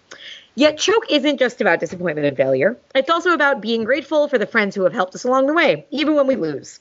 In a way, watching Choke was like watching a concession speech by an unsuccessful political candidate. And what do politicians always do in that situation? They thank their campaign volunteers. It's one of the most sincere moments of any political season. So far, Wayne, you and me, agreed. Yeah, I agree with that entire paragraph. Like You just it didn't like should have been a better episode. Like I I like I- what they tried to do with it. I just don't think they succeeded as well as they could have. Okay, fair enough. Wayne continues. Okay, enough generalities. Let's get into the specifics. The show starts with not only another slow motion hallway and the rarely heard Glee closing theme song in the background, but with Rachel's inner monologue about space clouds. No two ways about it. This is another example of Glee straight up copying the style of election. This is exactly the kind of thing Tracy Flick would do. Reese Witherspoon also solil, solil, I can never say that Soliloquized. about being special. And throughout this sequence, Rachel is extremely, well, Tracy Flicky. What with her alarm clock, her pin curlers, her feti- fet- uh, fetishistic over preparation. I know I bring this up a lot, but I promise that when Glee stops being Election the musical, I'll stop calling it Election the musical. Would Fair it, enough. is it soliloquized or sol- soliloquied? Well, ooh, Now that I'm thinking it is about a it. soliloquy. Right. If so you are doing it as a verb, soliloquy. I'd say I'm soliloquized. soliloquized. I thought about it after I said it. Huh. I'll go know. with it. All right. I'll just say you're right. The backwards walking and the students with the sandwich board signs, now that's pure glee. Great weird touch. No way is this episode an all time low for the series. Not with scenes like that. Somewhere, some young actor will get to say, I played menstrual bloat on an episode of Glee. yeah. Rachel talking to herself in the mirror reminds me a bit of the ending of Boogie Nights, which uh, which in turn was a riff on Raging Bull. God damn, her bathroom was so clean. I just got through cleaning mine, and it's still not that clean. Puck and Finn do an Aaron Sorkin style hallway walk and talk. The extras look really look like real high schoolers, so Corey and Mark really stand out like giants among pygmies. Did I mention that the extras in the election were also real high schoolers? Okay, I'll stop. I'll stop. So Puck's doing well in auto shop. That's nice. Hey Finn, do you know anybody who maybe owns an automobile related business? Smart cookie you are, Wayne. I like that Puck's plan to seduce Miss Dusenberry almost works. hey, the show remembered that Brittany is class president. Remember that ahem election, which occupied lots and lots of screen time just a few months ago? Anybody? Anybody? yeah, and she just had her first um, student council meeting. Yeah. At the end of the school year. Mhm. Wasn't it also for senior class vice president, class president? Um, I don't know. I thought Yeah. it was. Odd, because Yeah. I'm sure Brittany is not a senior. Anyway, regarding Sugar's outfit, is the 1920s flapper look coming back? Somebody check into that. I think I hope it is. I hope so too. They're they're comfortable flapper outfits because they're like very square, so they, they're not tight. I think it's clear that the most problematic, divisive, and troubling storyline of this episode is the one involving Shannon Beiste. My thoughts about this are all over the map. On the one hand, this is the first we've seen Shannon in quite a while, and it kind of sucks that the show brought her back just to be a cautionary example in this morality tale. It's kind of like how Quinn's big season three plot is just an elaborate public service announcement about texting and driving. It's great to see these actresses get some playing time, but it feels like the gods of Glee are being cruel to them for no reason. It's a shame, too, that Cooter is now an irredeemable villain. When thinking about the arc of the Beiste Cooter relationship, I'm reminded of a quote from Mistress Has 3000. So then, the director's whole point, if I'm not mistaken, in this often cold and lonely world, don't reach out for love and human understanding, or you'll only become part of a grisly lab experiment. Um, just side note, Emily again. Uh, the thing that worries me about the Cooter storyline is there there is no going back because Glee as a show aimed at, you know, 18 year or 15 year old kids could not have a character ultimately be happy with an abuser. Yeah. You know what I mean? You could do it on oh, fuck on soap operas. They have dudes rape women, and eventually they fall in love. You cannot do it on Glee because of many times we've said this. Glee will never do that because they are ultimately speaking to a younger audience. And as much as they can be risque and raunchy, they can't do the wrong thing and have it turn out well. Yeah. And that's why, like, you're right, Cooter is damned because there's no way the writers can redeem him for this audience. All right. Continuing. Substitute after school special for a lab experiment, and that's how Glee is treating Shannon. But on the other hand, this very same storyline in some weird go goes in some weird unexpected directions. It also gives Roz something to do other than her usual I'm a reality show diva shtick. As with Quinn's story, this isn't a plot I would have chosen for Dot Marie Jones, but at least it gets the actress back on our screens. So I'm all mixed up about this. Was that a plug for Watch What Happens on Bravo? I'm guessing so, since the Bravo Glee corporate synergy knows no bounds. Shame, shame, shame, Glee. I'm puzzled by Tina's outfit and her demeanor in Music of the Night. Is she supposed to be Sarah Brightman as Christine? That explains the 1980s hair, but the dress seems a little science fiction-ish. The Glee Wiki says it's left over from MASH Off. Also, she seems to have cheerfully volunteered to help with Kurt's audition. So why is she so sullen and uncooperative during the actual number? I know, I know. They're trying to make it look all really bad so that we'll be rooting for Kurt to do another song. Is it wrong for me to say that I really like the way Chris Colfer is singing this? And I'm not a fan of the opera fan by any means. Anyway, I love to see Chris and Darren sharing some light, funny banter, as they do at the end of this scene. So, not the worst episode ever. Well, I think we said Tina's Yeah. supposed to be like in a trance. That's that's the way it's played on Broadway. Yeah. School's out, stupid or stupidly awesome? I'm going to say the latter. It's obviously sure. Wait, What, what did I skip something? read it. Read the sentence again. You read it backwards. School's out, stupid or awesomely stupid? You said stupidly awesome. Oh, sorry. Sorry. No, well, it makes the meaning of the sentence Fine. different. Fine. Are we good? Yeah, it just Okay. changes the meaning of the sentence. I'm sorry. Yeah. God. Just because it's your birthday soon doesn't mean you can. oh, by the way, everybody, Sarah's birthday soon. On Tuesday. Tuesday. Wish her happy birthday on Tuesday. Okay. Uh, stupid or stupid? Fuck! Ah! stupid or awesomely stupid? I'm going to say the latter, which is awesomely stupid. It's obvious, sure, and this song has been done to death, but I like it when Glee goes the fantasy route with its musical numbers. It's nice that they took this out to the football field and got the Cheerios involved. You know what really sells all this, though? The wonderful, horrible moment when they cut back to reality. Instead of being on the football field with a burning guitar, Puck is really in the choir room with a non burning guitar. I like the contrast between the fantasy and the disappointing reality. Sue's doing more metacriticism of Glee, and she's spot on. I realize this room is America's number one destination for cheap, sappy moralizing. That line could have come directly from one of my own feedback emails. I just now noticed that during this scene about domestic violence, Fox chose to run a promo in the lower right hand corner for the Ultimate Fighting Championship. I kid you not. I'm looking at the screen right now. It says UFC on Fox, Saturday, 8 p.m. Eastern Standard Time. Way to stay classy, Fox. But anyway, the more important question here Does the Shannon B story amount to cheap, sappy moralizing? I say no, but I'll leave it open for debate. Wayne, I agree. Erica does not. Another question is this Is the American Songbook really chock full of songs which make light of men hitting on women? Offhand, I can't think of too many. I mean, there's the infamous oldie He Hit Me and It Felt Like a Kiss, but that song is anything but light. In fact, that song could be interpreted as anti domestic violence. It was specifically written to cause controversy and spark debate. And yes, it was written by a married couple, Gerry Goffin and Carole King.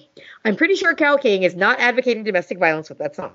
There are numerous references to men hitting women in gangster rap, Boyz n the Hood, Nothing But a G Thing, for example. But these are what we think of as the American song. But are these what we think of as the American songbook? And then, of course, there's Smack My Bitch Up by The Prodigy. But they're from England, another British group you might have heard of. The Beatles did a song called Getting Better, which contains this line I used to be cruel to my woman. I beat her and kept her apart from the things that she loved. Not exactly making light. So where are so where are these songs, Sue? I don't know. I don't know either. No. I mean, I think in American music, a lot of times it's been more criticism of music videos, where you often have like for rap videos, it's a lot of times like scantily clad women kind of being, you know, just sort of um, materialized. And same goes on the reverse with like rock videos where it's just, you know, kind of like a, a trashy waitress dressed in nothing, sort of being ogled by a lot of guys. But I don't know in the lyrics that they're that those references are as strong as they kind of make it out to be. Uh, Wayne continues, and they immediately cut from this to a boxing scene, intentional, accidental. I think it's significant that the guys in this scene are behaving in a way we would think of as stereotypically female, talking about hairstyling and weight loss. You're right, actually. How bad is it that I've, I am unfamiliar with Peter Allen and not the boy next door? Wikipedia says he was married to Liza Minnelli, who was also name checked in this scene. That marriage didn't work out because Peter was, you know, gay as a French horn. Liza seemed to marry a few gay men, a fate which I somehow also picture for Rachel.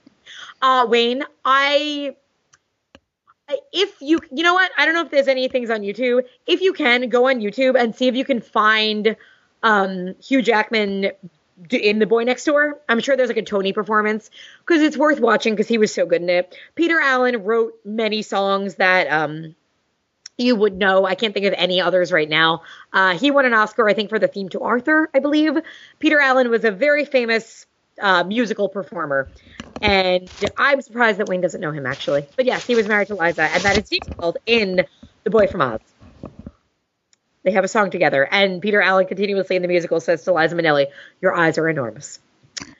Uh, Wayne continues. At first, I was appalled by he had it coming. I was thinking, has Glee gone insane? This is a totally inappropriate miss and misses the point entirely. Not only that, but it's another example of Glee merely quoting rather than reimagining. It's been a while since I've seen Chicago, the movie, not the city, which I see every day, but I think the song was staged exactly like this on screen. Yes, it was, Wayne. But Glee had some tricks up its sleeve. First, the song has an unexpected effect on Shannon, and then Sue does yet more metacriticism with Roz joining in, and the two of them say exactly what I was thinking. Shannon's confession. Dot Marie Jones does a lovely job with this, but it seems completely out of the blue. I mean, the show has been building this up over the course of the whole season with reaction shots of Shannon. Whole episode. I mean, I'm sorry. Yep, no. Oh, yes. The show had been building this up over the course of the whole season with reaction shots. of Shannon. episode. Episode. Fuck me! Holy shit! I'm, God. you want to take over the email, Erica? no, I I wasn't going to correct you on that one, but you kind of stopped, so I fixed it, and then you did it again. Because I thought it makes sense if I were to look at the word. I thought that I misspoke at something else. And he was saying, but had the show been doing this? But then I realized, no, he wrote it right. Oh no, I was wrong. It's an episode. Ahem. Okay, I'm I'm I'm clearing clearing the air. Blue, blue, blue. Vocal warm ups. The show had been building this up over the course of the whole episode with reaction shots of Shannon. But when the moment came, I still didn't know how to process it. The alibi was obviously contrived, but the truth didn't sound convincing either. Okay, I was gonna move on. We're good now. Okay. Yep. Finn's whiteboard scene reminds me of Kevin Costner in JFK. This is a little bit of silliness which accomplishes nothing, but it's cute and funny and lets various cast members, including Rory, have nice moments. And I think the point of this is that Finn and the gang want to help, are, are very, very sincere, but they're just not very good at helping. More on that later. Five hundred dollars would have wouldn't have gotten you very far in LA anyway, Puck. Can you imagine if there had been a flash forward of middle-aged Puck asking grown-up Beth for money? Oh, the comedic, dramatic possibilities of this. I would have cast Dianna Agron as the grown-up Beth, who was totally messed up because of being raised by the demon Shelby, with Mark Salling with a paunch and a pencil mustache as a middle-aged Puck. His hair is thinning, but he's trying to maintain a decent mohawk. He now chain smokes Newports. That would be great. Oh God, and depressing. Yeah. More than any character, if they did a flash forward, Puck would be the really sad one. Yeah. Yeah. Well, no, Artie might be. No, I think Artie will. I think he'll do fine for himself, but he has the potential to still be living with his mom and having her dress him. That's true. That's true. But I think he can also be like, yeah, oh no, you're right. He can be like, he becomes a writer, but he lives with his mom until he dies and then is crazy. Yeah, no, I can see that. Okay. I like this idea of Glee five years from now now. Let's do it. Let's just make the show. Let's we're gonna now podcast as if Glee has, is now doing everything five years from now. Yeah, we're just gonna write episodes and we'll read them to you every podcast. Oh God, don't give me that idea. Okay.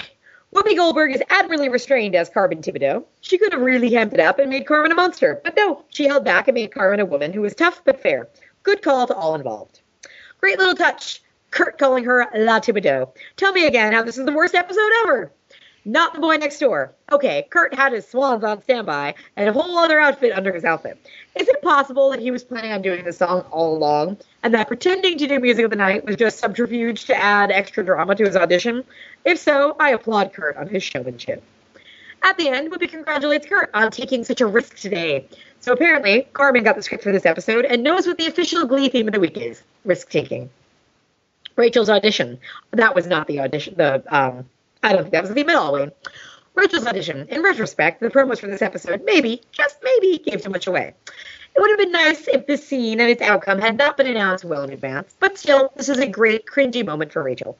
Notice how this episode largely wisely keeps Finn and Rachel in separate stories. Again, not the worst episode ever. Apparently, this plot was inspired by Lea Michele's real life anxiety about performing live on the Glee Tour. Thanks again, Glee Wiki, and if you haven't visited that site yet, do. That really surprises me. That she was nervous. Yeah, because I mean, Leia Michelle is She did Spring Awakening every night Yeah, for how long? a very experienced Broadway performer, so I'm surprised by that. Um, you sound like you're recording from an underwater robot again. You were really good the whole episode. I don't know what changed just now. Yeah, um, sure. so I'm just gonna take over again. Okay.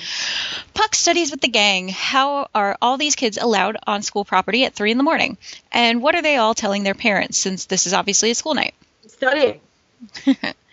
Another great touch. Rachel's dads are sh- sitting Shiva. and that's even and that's even some next level shit because they don't explain it and don't dwell on it. Good for Glee.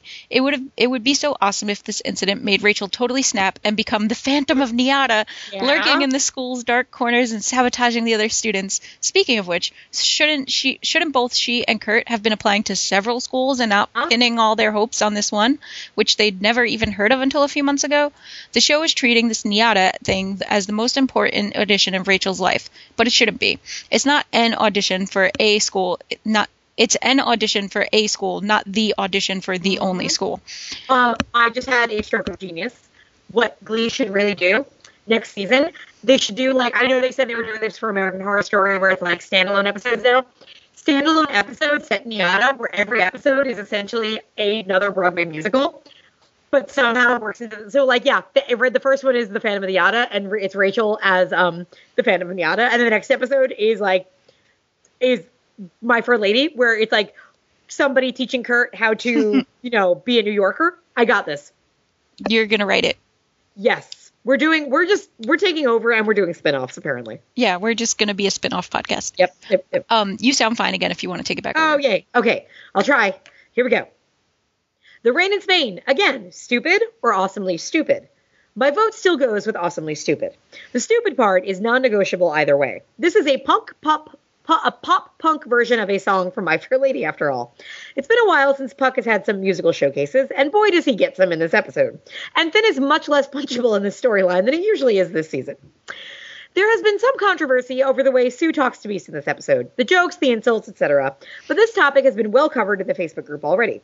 Bottom line, this is Sue's twisted way of showing respect for a person. She insults you because she knows you can take it. If she pulls her punches, that means she she pities you. Insulting Beiste is Sue's way of saying, You're still you, I'm still me, not everything in your life has changed, there are things you can still count on. Did you just start recording on the street?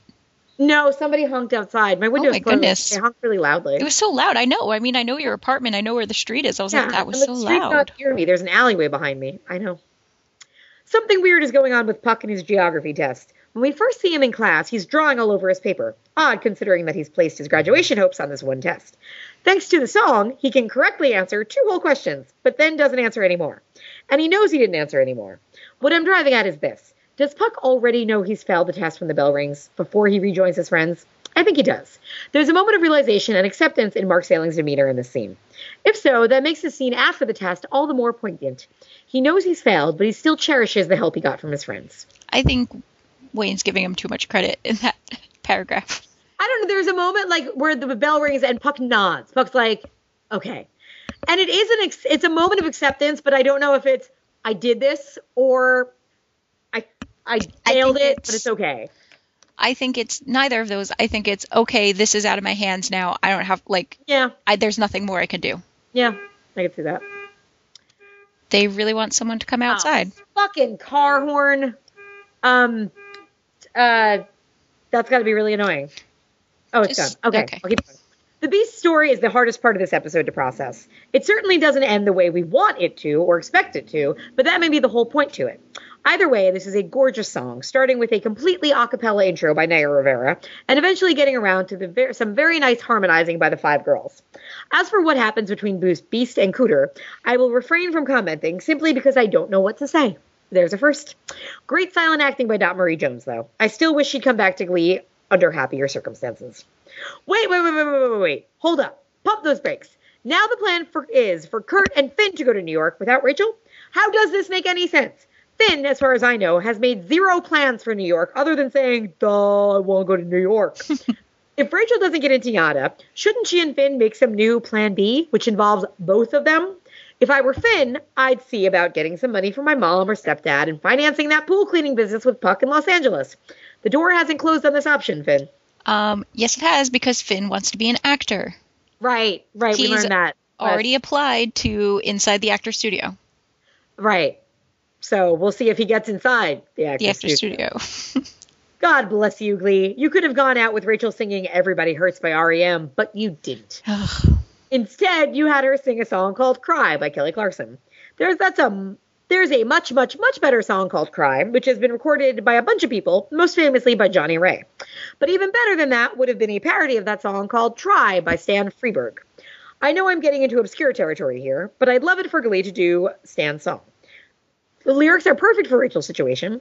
If you're happy and your eyes are always dry, don't you do don't you know that it's the thing to sob and sigh? Singers do it, crowds do it, even little white clouds do it. You too can be unhappy if you try. Don't you know nobody laughs it up no more? If your heart ain't broken, you don't know the score. And so on and so on. Great song, easily findable on YouTube. Great montage of failure and depression at the end, culminating in a terrific final shot of Lea Michele panting and sobbing until the camera gets embarrassed and looks away. How, I ask you, is this the worst episode ever? Next week, prom mom, I'm not in the mood. so that was Choke. I've watched it twice, and I still stand by this as being one of the better episodes of season three. The AV Club, interestingly, praised both the Spanish teacher and Saturday Night Fever, both of which I would rank near the bottom. Those two episodes, in fact, almost made me give up on Glee because I was so bored by them. This episode, at the very least, kept me focused for the entire hour and invested in what was happening on screen. Even if I didn't agree with it, I think that's significant. I think that's a step forward for the series. The show can't be all sunshine and lights and dreams coming true. You need something like Choke or Funeral to bring these characters crashing back down to earth. Now, if you'll excuse me, I'll have to prepare for my NYADA audition. Carmen Tibideaux has become very impatient waiting for me to finish this email. Just a sec, Carney. Just gotta sign off. Yours most gleefully, Wayne Kotke. P.S. Oh, he gave us a P.S. Did you read it? Um, yes, Okay. I can do that. Okay. Yes, Wayne. Yes to your P.S. Uh, Do you want to tell everybody else what he asked? Oh, he he added a. Would it be possible to end the episode with "He hit me and it felt like a kiss," which is the the song he referred to earlier about domestic violence. Um, to keep it contemporary, he even sent us a um, cover version of it by Grizzly Bear. Grizzly Bear, the band. Okay. It's a band called Grizzly Bear. I don't know who they are. band. Thank you, Wayne, who you can find at d2rights.blogspot.com. So So a very intense episode this week. very intense. We had feuds, we had car horns. Um, yeah. I feel like for the most part, I. Well, I guess our email was spl- our our feedback was split, Yes, I would say. which we were too, so that works. Yeah. Yeah, and it's, it seems like this week, though, I'm very in tune with Wayne on a lot of the stuff. Yes. Um, and then I mean, actually, with I think was it was it Helene? I agreed with a lot with what she said. Just that overall, I think I just like the episode more than a lot of people. yeah. Yep. Um, but we'll see what happens at prom. We shall see. And we've got two more episodes of Smash left. Woohoo! Tomorrow, I think um, Uma Thurman gets like poisoned by a peanut allergy, so that's gonna be fun. Oh, fun. Because like the the preview for Smash is like somebody poisoned her, get a doctor. I'm like peanuts, It's peanuts. gotta be peanuts. That will be fun. Uh, if you want to find us, Erica, what do they do? Um, they could search for our Gleekast group on Facebook. They could. They could follow us on Twitter, which I don't use as much anymore. But you can find me at Eric Isn't You can find And Emily. Deadly Dolls. Um, and I would could, say you can go read my blog. However, at the moment, um, if you go, you'll get a warning telling you that it will kill your computer. It won't, um, but until further notice, I will keep you posted on that. um, and you could send us feedback to Gleekast. That's G L E E K A S T at gmail.com. Indeed. Uh, okay, folks. Other than Hap- that, we'll uh, happy Seis de Mayo, This is Mile. and we'll talk to you next week. Later. Bye.